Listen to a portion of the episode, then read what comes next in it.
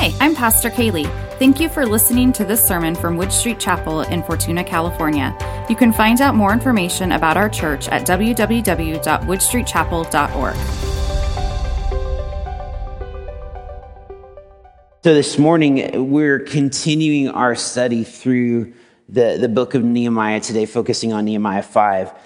Last week, we looked at, at Nehemiah 4, and we kind of found that there was this opposition that was coming against Nehemiah, primarily from the outside, right? There was these different groups uh, that were surrounding the, uh, the city of Jerusalem. There was the, Samaritans, the, the Arabs, and, and these different groups that were attacking verbally Nehemiah and the people of Israel. Nehemiah um, was, was being not necessarily physically attacked, but they, they were coming against him saying, What? What do you think you're doing? Do, do, you really think you can pull this off? And, and so there was this process that, that people had to go through to, to recognize what, what was at stake? What was it, the cost if they failed? And so today we're going to see that, that that conflict that's happening from the outside in, un- unfortunately, it doesn't just come from the outside. Inside the walls can have just as many struggles. We can, we can have just as much conflict within ourselves as we can from, from outside influences and, those from the outside. And in terms of being able to receive correction, being able to, to be chastised by the Lord, this morning, there's a level of introspection that is going to be required. We're going to have to look at this and say, God, are there areas in my life where I need to, I need to adjust, I need to shift, I need to, to change behavior so that I'm not part of the problem? There's a, a, quote from J. Vernon McGee. It says, In the history of the church, we have seen that when the devil could not destroy the church by persecution, the next thing that he did was to join it.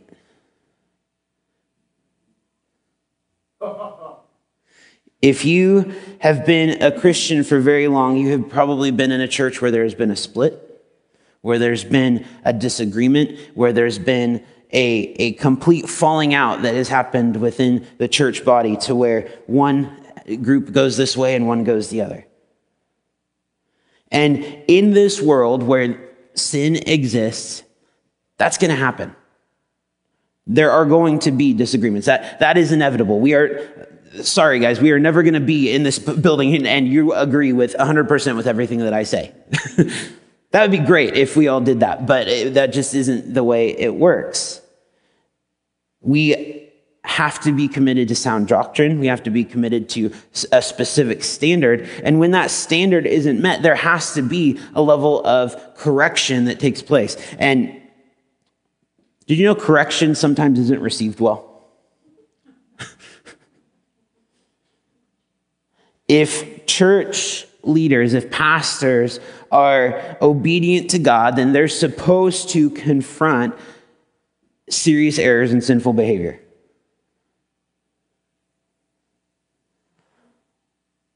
But when they do, even if they follow scripture and act in love and, and, and say all of the right things, there's always somebody who's going to react negatively and leave.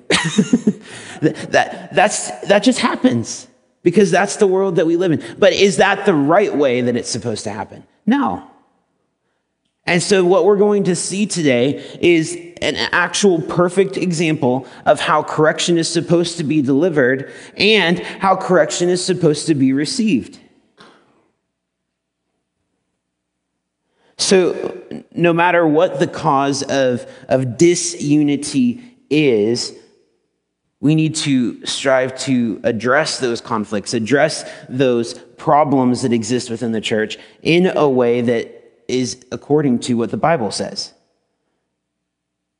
Paul says, uh, be diligent, that we're to preserve the unity of the Spirit in the bond of peace. Ephesians 4 3. Romans 14 19 says we should pursue the things which make for peace and the building up of one another.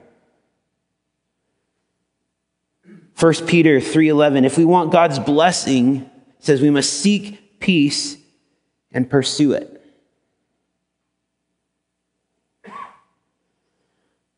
And sometimes, as a leader, sometimes as someone who is involved in, in having those conversations, those addressing those conflicts, sometimes it just feels like maybe the easiest way to address this conflict is to just ignore it and hope that it goes away. Matt, you're not, you're not supposed to say that. You're a pastor. That's, that's not right. But can I tell you that that is absolutely something that crosses my mind on a regular basis? Man, I would love to not have this awkward conversation with this person.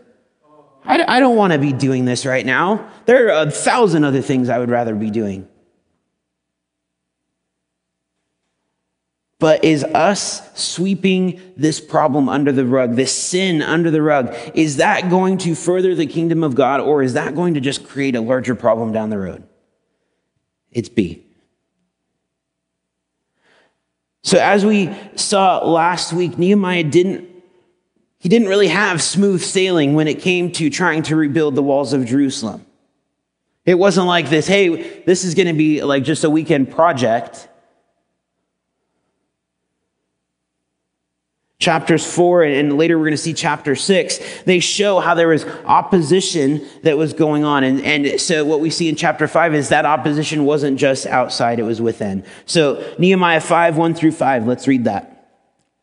Now the men and their wives raised a great outcry against their fellow jews.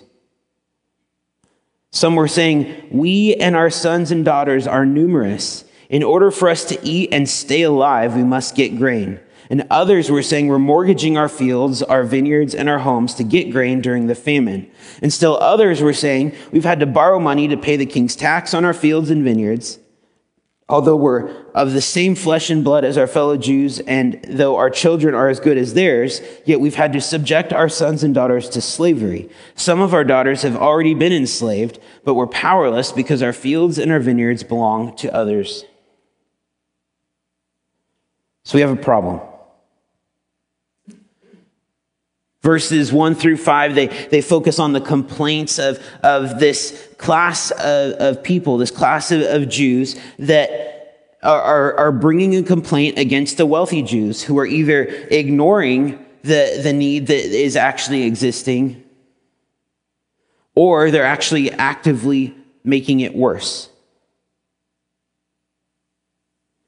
And this little social disagreement, this social conflict that's taking place is now made worse by there being a famine in the land, famine being like a drought or just a failure for crops to grow, whatever the, the case may be. There's something that is causing food production to not work correctly.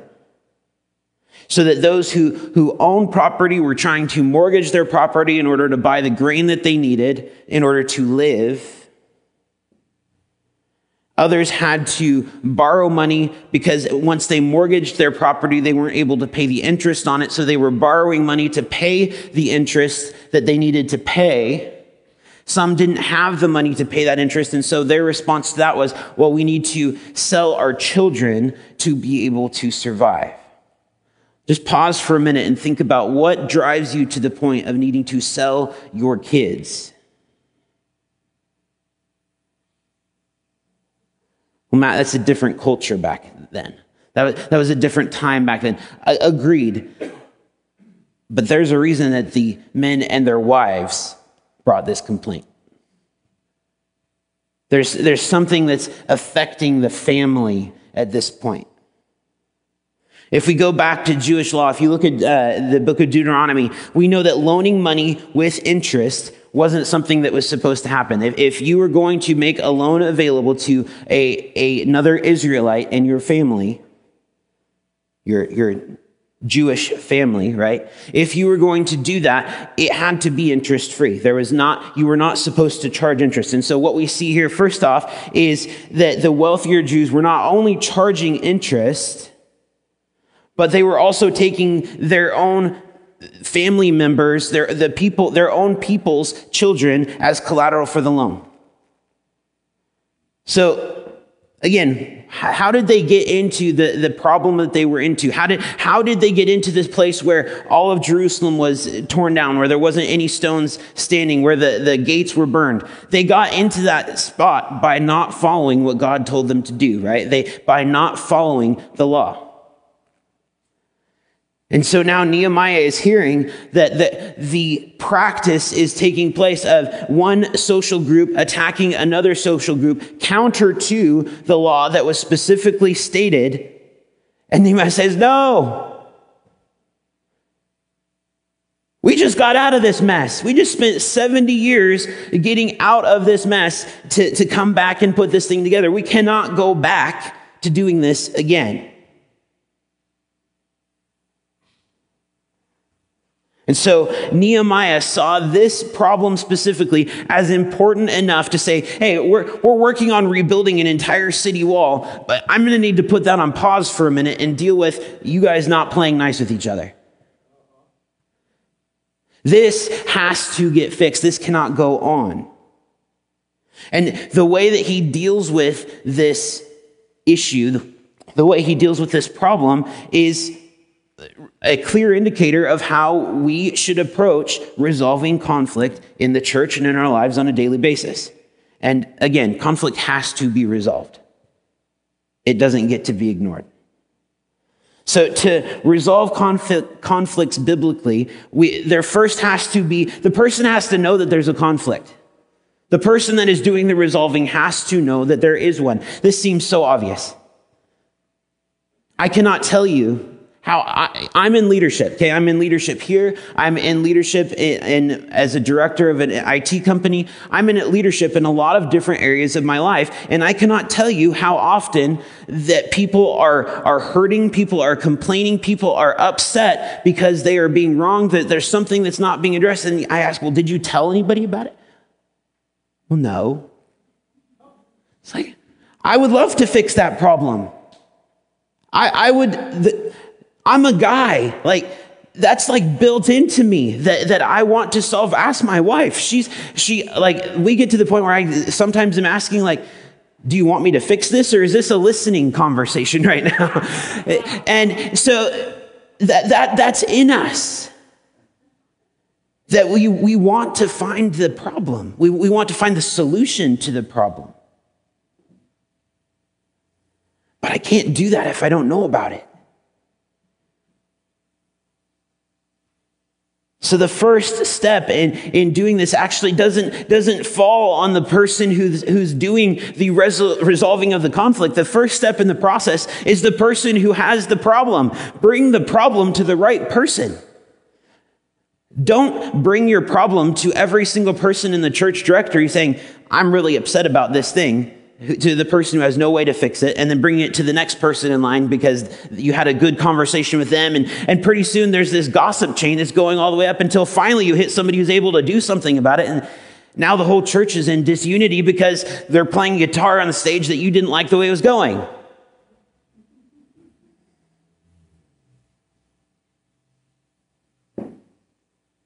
Sometimes the response that i hear he said, Well, I didn't want to bring it to you, or I didn't want to bring it to that person who's in charge because they were too busy.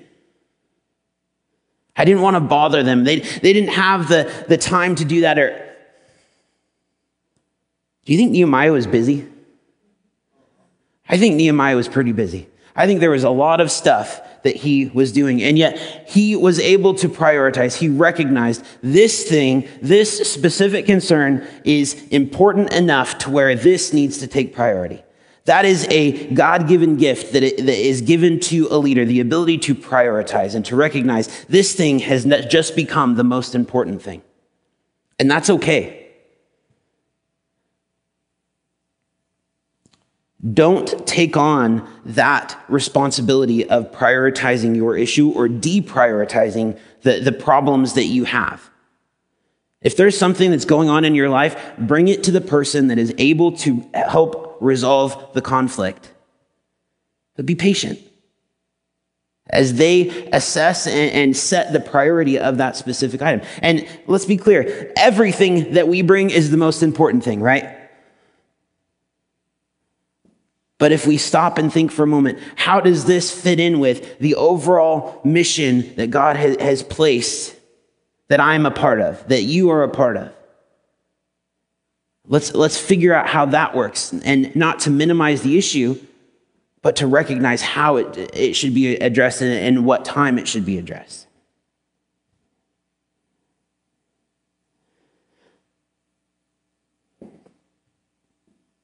To resolve conflicts biblically, leaders have to deal with complaints in a biblical way. Nehemiah 5, 6 through 19, it says, When I heard their outcry and these charges, I was very angry. I pondered them in my mind and then accused the nobles and the officials. I told them, You are charging your own people interest? So I called together a large meeting to deal with them and said, As far as possible, we have bought back our fellow Jews who were sold to the Gentiles. Now you are selling your own people only for them to be sold back to us. They kept quiet because they could find nothing to say. So I continued, what are you, what you are doing is not right. Shouldn't you walk in the fear of our God to avoid the reproach of our Gentile enemies? I and my brothers and my men are also lending the people money and grain, but let us even stop charging interest. Give back to them immediately their fields, vineyards, olive groves, and houses, and also the interest that you are charging them. One percent of the money, grain, new wine, and olive oil. We will give it back, they said, and we will not demand anything more of them. We will do as you say. Then I summoned the priests and made the nobles and officials take an oath to do what they had promised. I also shook out the folds of my robe and said, In this way may God shake out of their house and possessions anyone who does not keep this promise. So may such a person be shaken out and emptied. At this, the whole assembly said amen and praised the Lord, and the people did as they had promised. Moreover, from the 20th year of King Artaxerxes, when I was appointed to be their governor in the land of Judah, until his 32nd year, 12 years, neither I nor my brothers ate the food allotted to the governor. But the earlier governors, excuse me, but the earlier governors, those preceding me, placed a heavy burden on the people and took 40 shekels of silver from them in addition to food and wine. Their assistants also lorded it over the people. But out of reverence for God, I did not act like that. Instead, I devoted myself to the work on this wall. All my men were assembled there for the work. We did not uh, acquire any land. Furthermore, 150 Jews and officials ate at my table, as well as those who came to us from the surrounding nations. Each day, one ox, six choice sheep, and some poultry were prepared for me. And every 10 days, an abundant supply of wine of all kinds in spite of all this, I never demanded the food allotted to the governor because the demands were heavy on these people. Remember me with favor, my God, for all I have done for these people. Okay. So Nehemiah could have responded back to these people and said, I'm busy. Come back later. But he realized that the problem that was being brought was significant and that it needed to be dealt with. So he interrupts his attention on the wall and he listens to help resolve the matter. And he did some specific things that we need to look at. He got angry. And sometimes when we think about getting angry, we immediately default to you shouldn't get angry. That's, that's bad. That's wrong. That, that is not the case. However, it's important to question why we're getting angry. Am I getting angry about this particular event because it's it's doing something that's affecting me. Am i angry because it's there's some selfish motive that is drawing driving that? The, the bible clearly says that there were times when jesus got angry. He got angry at the, the hardness of the hearts of the pharisees in mark 3 5 but Obviously, Jesus didn't sin when he got angry, right? If our anger is directed against the sinful treatment of others, and if we allow that anger to move us toward constructive means of making those things move back into alignment with what God has, has directed, then that's absolutely appropriate.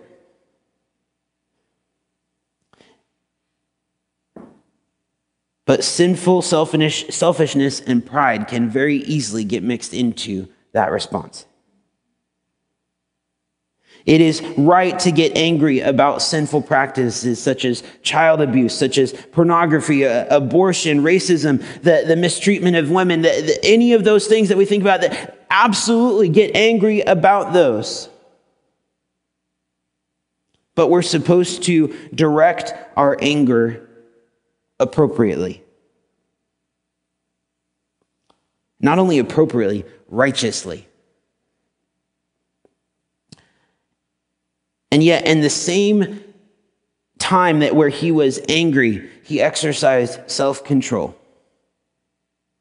Before Nehemiah went off and had the conversation with the, the people that were, were bringing this uh, practice down on, on this, uh, the, the lower class that was, was having this problem, he stops and he pauses and, and he, he considers, and I'm going to guess he probably had some time where he prayed. Sometimes what we can do, the best thing that we can do is nothing. The best thing that we can do is just wait for a moment. And, and before I react emotionally, I need to wait and get direction of, of from the Lord in terms of how we should uh, approach the situation. Proverbs 16:32 says, "He who is slow to anger is better than the mighty, and he who rules his spirit than he who captures a city."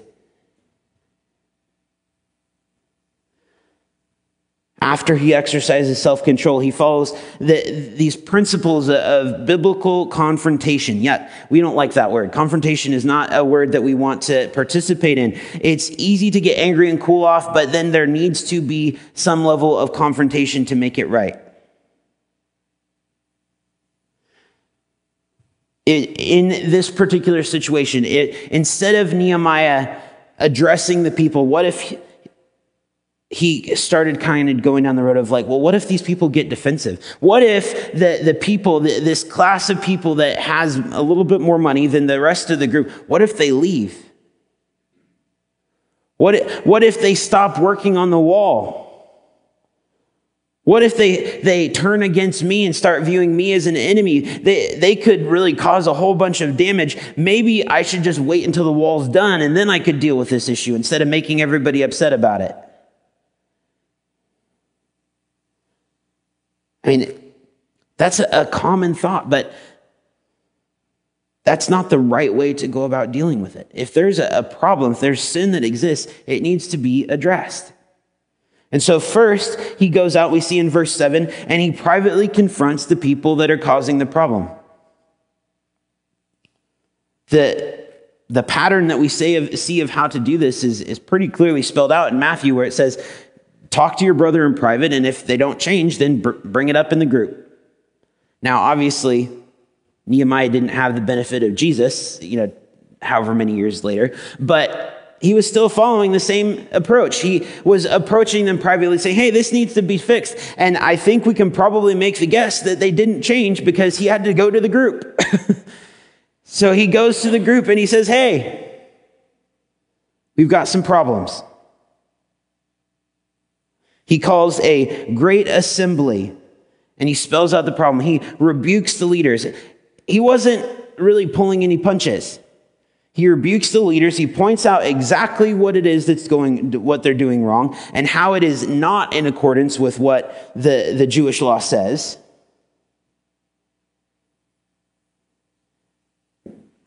And then he puts himself out there as the example, saying, Look at what I'm doing. Come alongside and join me in what I'm doing. Give back what you've taken. Let's make this right so that we can get back to what it is that God has called us to do. Setting a, a personal example of what it means to be a follower of God. There's a reason that we sometimes hesitate to, to enter into confrontation, that we uh, hesitate to enter into correction. And that's because we are afraid that our own mistakes, our own uh, sin in our own life is going to get called out. Judge not lest you be judged, as it comes to mind, right? Sometimes that little crutch uh, comes in and says, well, we'll just let that one slide. It'll be fine. That's why, as those of us who are called to be leaders, we're all called to be leaders in different places, by the way. You need to figure that one out. But uh, the, when we're called to be a leader, we need to look at the areas of our life that need to be addressed so that we are able to put ourselves out as an example to be followed. Nehemiah shows that leaders must be above reproach. He spent his own money to redeem Jews from slavery. He loaned money out without interest. And we don't know at what point Nehemiah was actually appointed governor, but we see towards the end of that chapter that he's not taking any of the food that he is that all of the other governors were able to do, all of the funds that went to preparing his table, none of that was actually being done for Nehemiah. He was feeding 150 people off of one cow and a couple of sheep. And sure, for us, that seems like, man, that's, that's a lot. But when you start considering he's feeding 150 people, it's not that much.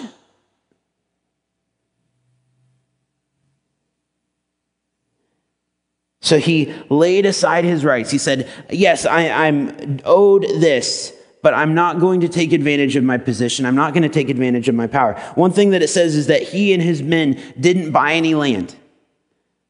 One thing that we know about investment is if you if you're going to show up and, and buy a plot of land that doesn't have a wall around it, and then you know that in a few years there's going to, or in a few months, there's going to be a wall around it, odds are the price of that land is going to go up a lot.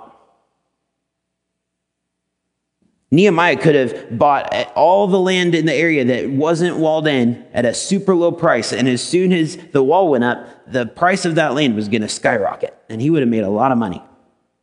But he didn't do that.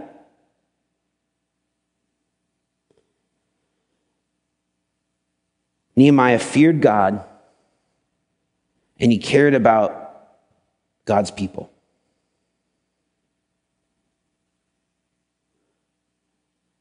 There has to be, for those of us that are in leadership, there has to be this constant reminder why are you there? Are you there for the, the benefits and the perks of the position, or are you there because you love Jesus and you love the people of God?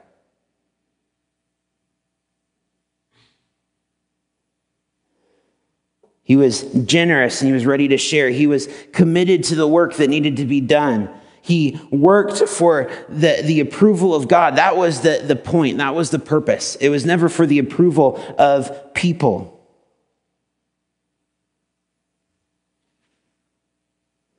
So Nehemiah exercised righteous anger under control. He confronted those at fault biblically. He set a godly personal example. And the most remarkable thing in this entire chapter is that when he confronted them with their wrong behavior, they agreed and gave everything back.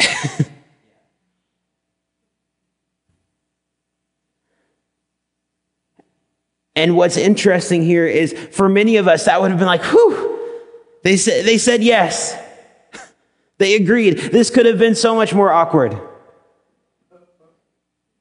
And we, we immediately return back to the thing that, that we need to do.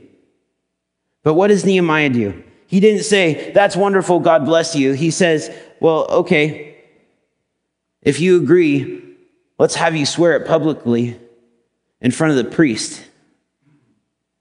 And let's, let's put a nail in this so that we don't have to come back again.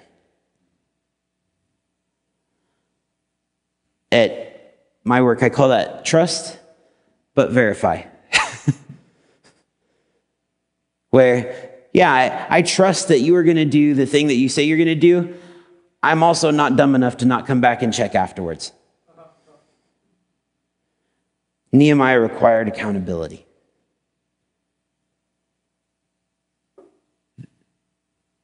We are full of good intentions.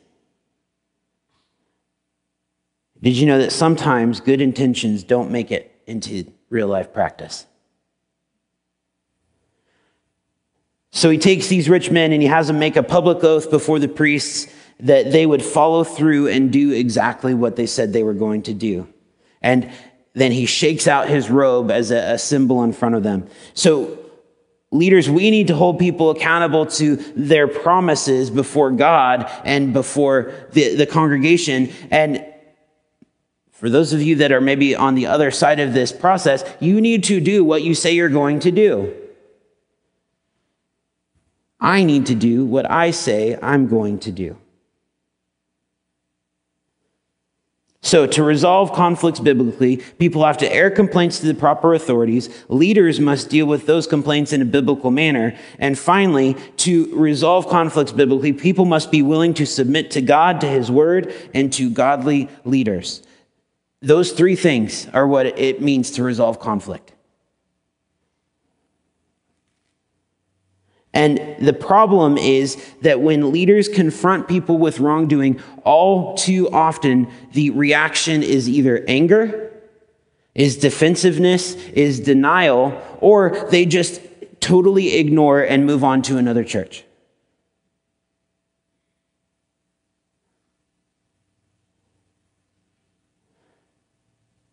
But we see that the opportunity, as we see here in Nehemiah 5, is that there can be growth. There can be a, a reuniting of the people of God. There can be restoration of families. There can be restoration of entire peoples with a reunited focus on the overall goal that God has put in front of these people of constructing the wall. When conflict is handled correctly, when correction is received correctly.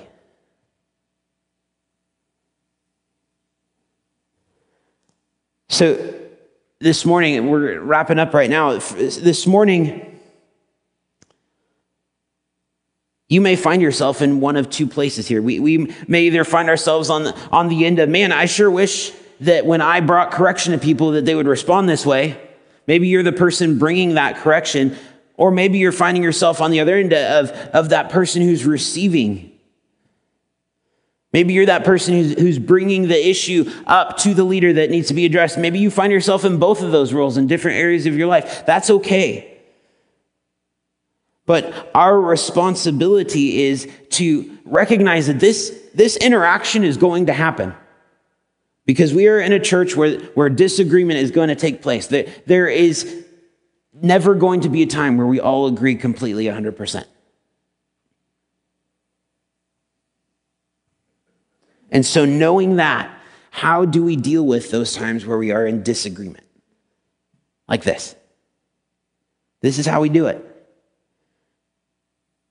So, if I do something that that needs to have correction, then what we need to do is we need to go to the people that are responsible for bringing correction into my life, go to the council we go to, we, we follow those specific processes, and I need to be ready to receive that correction and say, I receive that and I'm applying it to my life, and I will allow you to hold me accountable to move forward in a way that honors the Lord. That's how I need to respond to correction in my life. Now, the shoe goes uh, the, the street goes both ways here guys. So when there's correction that happens on the other end let's have a conversation and not just say well i'm not going to go to this church anymore. Or well i'm just not going to participate in this ministry anymore since there's a correction that's coming towards me. Now let's be clear. Is there opportunity to say well i disagree with the correction that's coming yeah but if we're following this process, the outcome should always be a stronger, more united body of Christ. That, that's how we know that this is working the way it's supposed to, regardless of the outcome. Let's pray. Heavenly Father, Lord, we ask that you would that you would reveal to us the areas in our life where correction is needed, that you would reveal to us how we can best go about having those types of, interactions, Lord. God, we want there to be unity in the body. We want your kingdom to be an example We want to be that example to, to the world that they, they can look at and see what it means to be a follower of Christ. God, don't let us get distracted by the, the personal squabbles, the personal arguments that, that come up. Lord, help us to set those things aside and, and recognize them as the distraction that they are. And God, instead, help us to focus on the main thing, which is your saving work on the cross. Lord, we thank you for this time. We thank you for this opportunity to be together this morning. Lord, I ask that you would bless us as we go. In Jesus' name we pray. Amen.